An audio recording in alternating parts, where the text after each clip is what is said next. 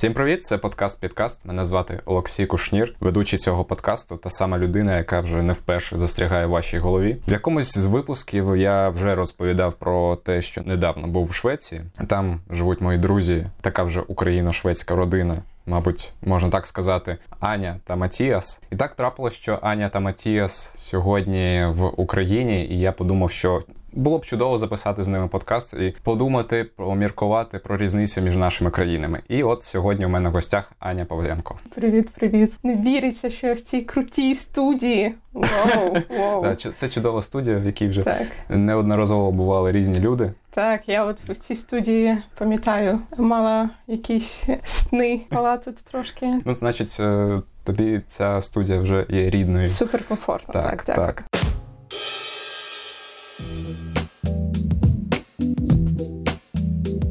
Отже, Швеція. Mm. Аня, як ти там опинилась? Ну, блін, це дуже cool story. Трошки дивна. Дивна, але взагалі, мабуть, не симптоматична для нашого часу. Близько двох років тому я зустріла хлопця, що був занадто крутим, щоб бути реальним. Після того був е, цілий рік таких пригод відносин на відстані і подання документів на те, щоб отримати дозвіл, щоб жити у Швеції. То була блін ціла епопея Мгм, також, тому що крім е, документів, треба було подати. Я не знав, у нас там був цілий сімейний фотоальбом, і там два кілометри чатів з WhatsApp, дуже Мгм. дуже embarrassing. Але після всього так я переїхала і вже рік живу там. Ну все круто. Був дуже такий, знаєш, важкий рік. Важкий, але крутий, цікавий. Я вивчила мову, отримала першу роботу в англомовній міжнародній редакції. Звільнилася з першої роботи в англомовній міжнародній редакції, бо то було страшне. Але все круто. Таке пережити за рік це дійсно дуже великий об'єм. Просто об'єм. знайди хлопця в іншій країні, і в тебе все вийде, Льоша. Я в тебе, Окей, я в я вірю. Just do it! Ти сказала, що ти, значить, отримала якісь документи для того, щоб там ти могла жити. Так. Бюрократія це складно в Швеції. складно, але дуже прозоро. На жаль, але відчувається різниця з Україною, тому Мгм. що сам процес е, ти можеш відслідкувати на всіх етапах. Це окей, е, але був трошки такий важкий момент, тому що після того як ти подаєш прохання, щоб отримати дозвіл е, жити там, якщо це так звана family visa, тобто Мгм. ти хочеш від'їжджати за е, сімейними підставами, ти не маєш права бути у Швеції до того моменту, як е, тобі буде гарантовано або відмовлено у документах. Мгм. Тому це було досить важко. Потім також було багато моментів там отримати ID, отримати персональний номер, щоб так страхування. Але знаєш, на диво це окей, бо я не знаю, немає такого, що ти прийшов і там хтось у поганому гуморі. Я не знаю, каже тобі не лезь в очередь впереді.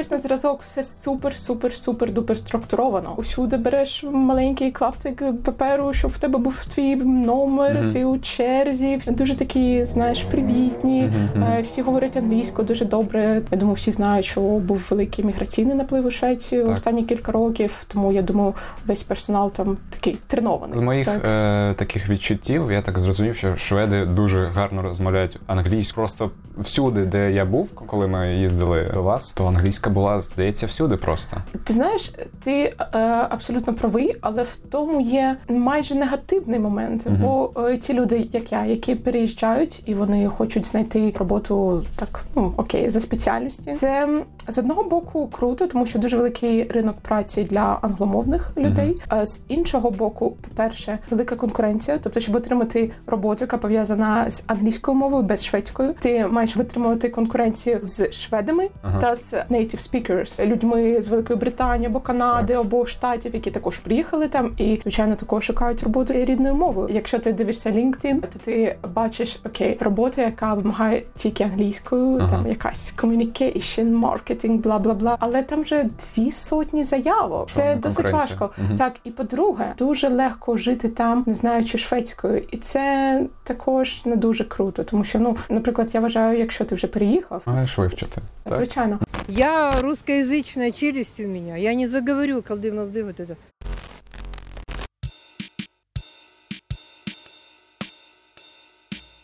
Наприклад, е, на моїй е, роботі в англомовній редакції там люди м, е, переважно з Великої Британії, які живуть Мгм. в Швеції вже 5 років, 6 років. Вони не знають жодного слова. Мгм. Це- І вони окей себе Вони які почувають. себе почувають, їх е, партнери або партнерки, вони також англомовні. І отак вони собі і живуть. Це, це нормально, вони мають гарну заробітну плату, все круто. Але ти все ж втрачаєш щось, тому що в Швеції дуже крута поп-культура, Ага. дуже багато, дуже справді крутих івентів, але лайк шведською мовою Так. тому що ну блін, це логічно. І е, ти можеш опинитися у ситуації, коли ти в країні вже кілька років, в тебе є дуже якийсь маленький, маленьке затишне коло твоїх друзів, які також десь з Канади, або я не знаю, там з USA. І все. Ти живеш у такій, знаєш, кулі. І, Ну і так. це все.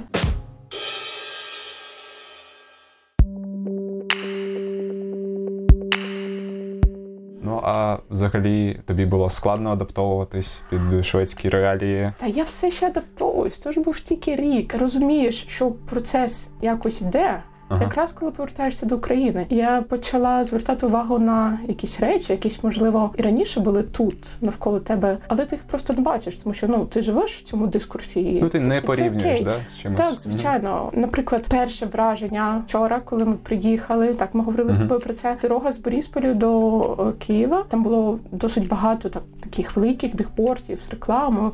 І блін, то була реклама Men's Club, реклама стріптіз клуба. І їх було, начебто, як чотири або п'ять. Я не знаю, я такі емоції як відразу відчула, тому що. Ну блін, ну як так? І туристи, які приїжджають, окей, іноземці, які приїжджають до України, можливо, в перший раз. І що вони бачать? Що вони бачать? Вони Ну, бачать знаєш, така, така дивна Так. ситуація складається, що от ось там, на дорозі Мгм. з Борисполя до Мгм. Києва, ми бачимо бікборди з реклами стриптиз клубів, а потім е, бачимо там в центрі міста великі плакати, які були під час Євробачення, наприклад, е. Freedom is our religion е, є. і все інше. І ми бачимо, що там намагаються зробити цієї біснаватої арки. Дружби народів якусь веселку чи щось Є, таке. ага. Ну, типу, в центрі міста міста Ага. якось інакше, да? Ну, Ага, дивно, да? дуже контроверсійно. І окей, я знаю, в нас є імідж, що в Україні дуже гарні жінки. Я з цим Мгм. Наш абсолютно президент про це погоджуюсь. казав. Так, це ж наша просто інвестиція. Е, Я з цим погоджуюсь. Дуже було приємно в Києві просто гуляти. і Я не знаю. Я, я, я дивилася на, на дівчат. Можливо, щось трапилося зі мною зі Швеції. Можливо, я маю поговорити про це з кимось. Але це дуже круто. Так, наші жінки справді дуже гарні, супер жіночі. Але я стала бачити те, чого раніше якось не було. Цю супер об'єктивізацію. Мгм. Тому що ну от в Швеції це взагалі не так. Це щось зовсім зовсім різне. Там окей, я думаю, комусь з наших дівчат, е, жінок буде не вистачати там, щоб ніхто тобі, я не знаю, не дасть пальто, Мгм. не відкриє перед тобою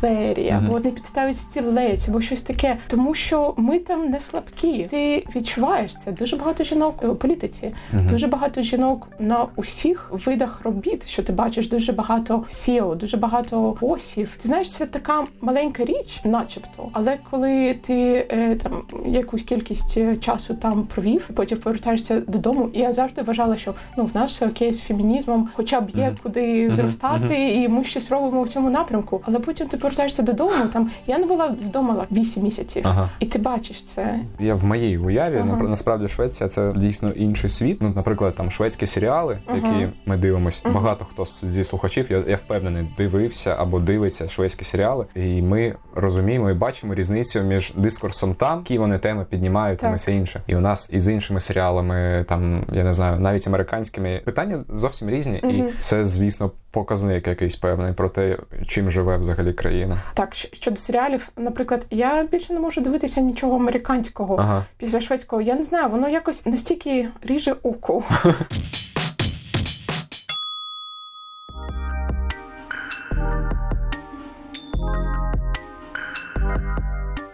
Взагалі, ТВ-продукція у Швеції на дуже великому рівні, оскільки я працювала на ТВ раніше, то ну звичайно, ту річ, що ти звертаєш увагу right away. Дуже багато їх ТВ-шоу. Вони ти знаєш, мають якийсь соціальний аспект, досить потужний.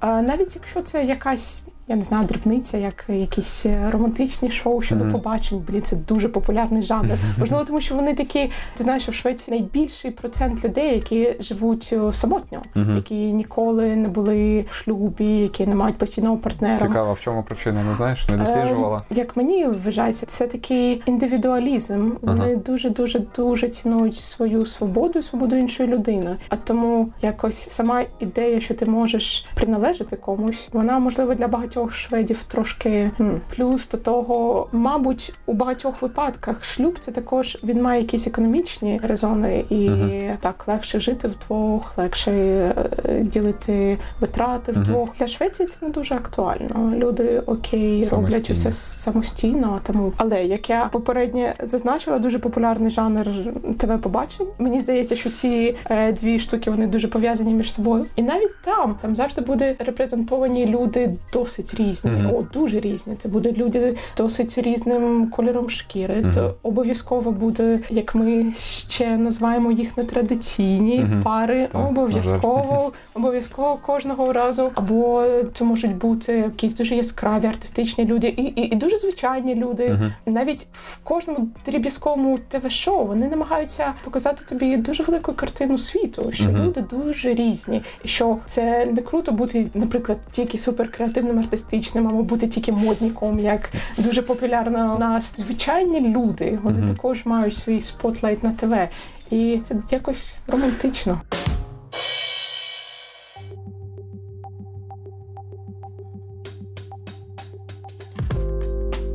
До речі, про ТВ. От коли теж ми були у вас в Стокгольмі, і ми дивились, здається, один чи два випуски новин, і це були якісь новини, ну, типу, ну, погана погода, типу, на вулиці. о, новини супер. Це, це така нудьга у Швеції. Ну, Дуже насправді, спокійно, да, так. дуже спокійно Всі якось. дивляться, але немає ніякого шоу, ніякого фейерверку. Це також було досить, я не знаю, таким медіа потрясінням Ага. для мене, тому що ну звичайно в Україні, особливо коли ти працюєш у журналістиці, ну ти звикаєш до певного рівня шоу. Потім все так спокійно, але з іншого боку, ну це ж круто. Це на, насправді показник, що все окей. Це Ну, показник мабуть, так. ст- Мабуть, так. стабільності. Так. можливо, з точки зору там професійних журналістів, можливо, це не дуже весело працювати там, тому що не так багато штук відбувається. Але з точки зору суспільства, коли навіть ти дивишся новини, ти розумієш, ну все ок, я можу там Ну купити а квартиру. з іншої Це- сторони, це не є, не плекає якусь індиферентність до політики у людей. Ні, ух, ні. Мені здається, що всі скандинави вони дуже дуже такі на політиці. Кожен щось собі, але розуміє. Мгм. Вони ходять на вибори, вони справді спостерігають за партією. Наприклад, коли на останніх виборах також було багато страшилок, що права партія, шведські демократи, що вони на от яка назва? А шведські демократи, але права партія. Вони просто візьмуть собі усе. Але знаєш, дуже схожа історія з нашим правим сектором. Мгм. Але це було більше страшилок ніж реальності. Було дуже багато медіа дискусій, е, дуже багато дебатів, і люди так справді слідкували за всім. Мгм. В шведів в них дуже довга історія, знаєш, таких суспільних зібрань, активізму. А тому, звичайно, вони не можуть бути індиферентними до політики. І багато речей відбулося так. Вони прийняли багато нових людей, і знову таки це актуалізувало політичні питання. Тому що коли е, е, раптово в твою країну приїжджають велика кількість людей з дуже різним культурним бекграундом, різним політичним бекграундом, то звичайно треба знайти якийсь інструментарій, щоб ви могли жити у мирі. Так. А тому політика це завжди дуже дуже активне питання. Там є дуже відома така шведська пісня, і якщо її так коротко перекласти, все є політикою. Абсолютно Нам потрібна така пісня. Хітяра.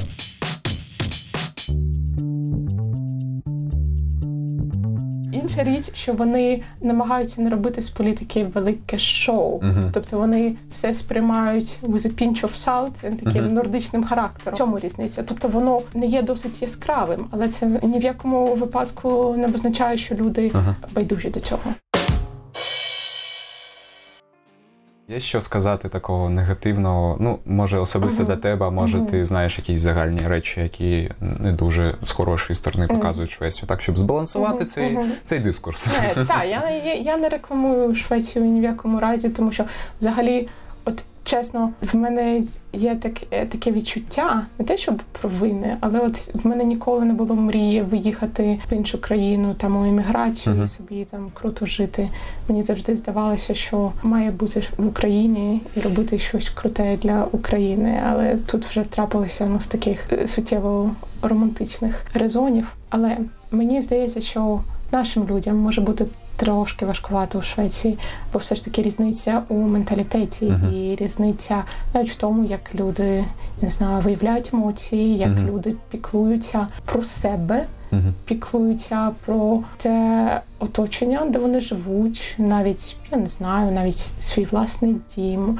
Воно може бути трошки заважким для, для нас. Кожного разу, коли я повертаюся до України, я завжди чую, як заробітчани наші десь е, позаду розмовляють, дискутують щодо життя у Швеції. І ти знаєш, це весело і сумно. Ти завжди Мгм. чуєш, що так люди цінують, що вони заробляють набагато більше, що вони там можуть відправляти якісь гроші в Україну. Але більшість з них, е, на жаль, працює. Ну, семілегально, Так. нелегально взагалі. І звичайно, таке життя є дуже важким. І важко завести друзів, важко відчувати якусь стабільність у цій ситуації. І про це треба знати. Я б сказала, що якщо хтось справді хоче там поїхати надовго тоді, Мгм. ну це добре, якщо ти маєш якісь контакти з тих людей, які там вже живуть, тому що самому бути Мгм. там це може бути заважкий experience. Я знаю, в мене, коли е, вивчала шведську у школі, е, звичайно, з'явилося багато друзів з інш е, з інших країн. Мгм. І ти знаєш, майже кожен десь от у середині семестру, майже кожен відчував такий сум. Вважалося б Швеція так дуже відкрита країна, але кожен відчував собі себе, що він один, що навколо нікого немає. Я не знаю чому, але це от дуже симптоматично. Мабуть, тому що оцей індивідуалізм. Тобто кожен сам за себе. Якщо щось трапилось, звичайно, люди тобі допоможуть. Звичайно, буде хтось, хто тобі допоможе. Але там немає такого, що ти там дуже привітний зі своїми сусідами, там маєш мільярд друзів з усього оточення. Ні. Ш- шведи вони ну такі, кожен трошки за себе. І це і добре, і погано, мабуть, важко. Ну для нас, мабуть, точно важко, бо Так, ми ну, тут такі. Ми дуже екстровертні, Так. якщо порівняти. Зазвичай мені здавалося, що ця от е, нордична інтровертність це от блін, тільки міф, так. нав'язаний медіа. Ні, це, це, Це це, правда. правда. Люди, от справді, вони. Начебто дуже щирі, справді дуже поважні до Мгм. тебе, але кожен трошки такий Мають свої межі такі, так? так, Мгм, і тобі мгм. краще, от ну не бути там. Ага.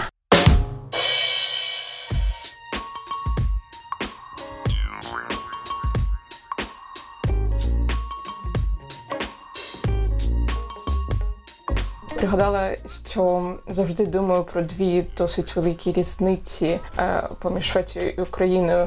Перш за все, що можливо кожен, хто якийсь час у Швеції живе, він помітить це. Немає такої драматичної різниці між супербагат жони Мгм. депутатів, як трохи, мгм. а також людьми з середнім, нижче середнього достатком. Її просто немає. Швеція це якась країна, де середній клас він якось переміг. Звичайно, є люди дуже дуже багаті. Але вони от немає в них звички до золотих унітазів. Я не знаю. Це, мабуть, про знаєш, ти про якісь травми в українському суспільстві, коли ми отримали там перший перший капітал, так, то нас е, дещо ну знаєш компенсували щось так. за рахунок цього, і вийшло так, як вийшло. У нас є люди, які, які будують Абсолютно. золоті будівлі, якісь там з навіженими унітазами. Ну така штука. А от я так розумію, що в Швеції інакша історія. Ну це вже роки, це вже десятиліття, Так, століття. і це, це, це, це не одна генерація, Так. в тому, мабуть, є різниця. Е, ти бачиш, що люди вони якось себе комфортно почувають без дуже коштовних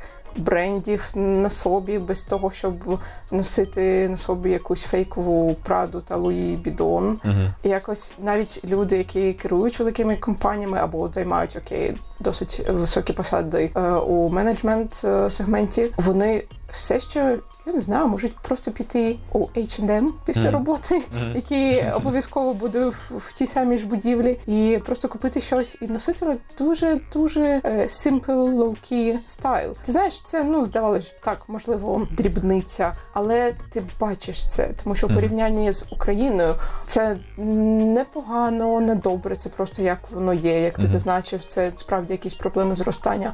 В нас є така тенденція бути дуже на показ. Так, дуже, дуже, дуже. Якщо ти хоча б чогось там спромігся досягти, ти маєш це, це, показати. так. так, так. ти маєш це транслювати усім.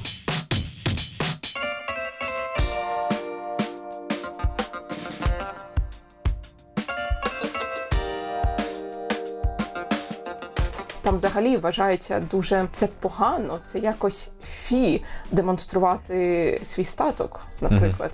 Люди, от вони справді блін, вони заморочуються на цю Мгм. тему. Тобто, ти не маєш виглядати, що ти там заробляєш мільйони, абстрактно Мгм. кажучи. Це, це недобре. Це от, от просто не роби так. Я впевнена, якщо е, хтось з наших, хто, наприклад, цікавиться модою і поїде в Швецію, так звичайно, це fashion capital. Звичайно, всі виглядають супер круто. Так Мгм. думаю, навіть ти якось звернув на це увагу. Так. Просто люди однаково добре виглядають. добре виглядають. От Але- саме, саме ось так. Так, да. але ключове слово тут однаково. Так. Не те, що кожен носить якусь уніформу, але не люблять вони дуже вибиватися, або як вибиватися, що ти заробляєш, я не знаю, там супер-тупер. Ага. От немає. У Києві, коли ми вчора гуляли, я побачила набагато більше люкшері Мгм. е, магазинів, ніж я бачила за рік у Швеції. Справді вони існують також, але ну от не в такій кількості, не в таких районах, де, де от усі їх бачать. Тобто, в нас мені здається, вже кожен студент буде носити якийсь, я не знаю, задіг, вольтер і проче, хоча е, потім їсти мівіну два місяці. Таке, я не знаю, якось симптоматично. Воно і, і сумно, і круто.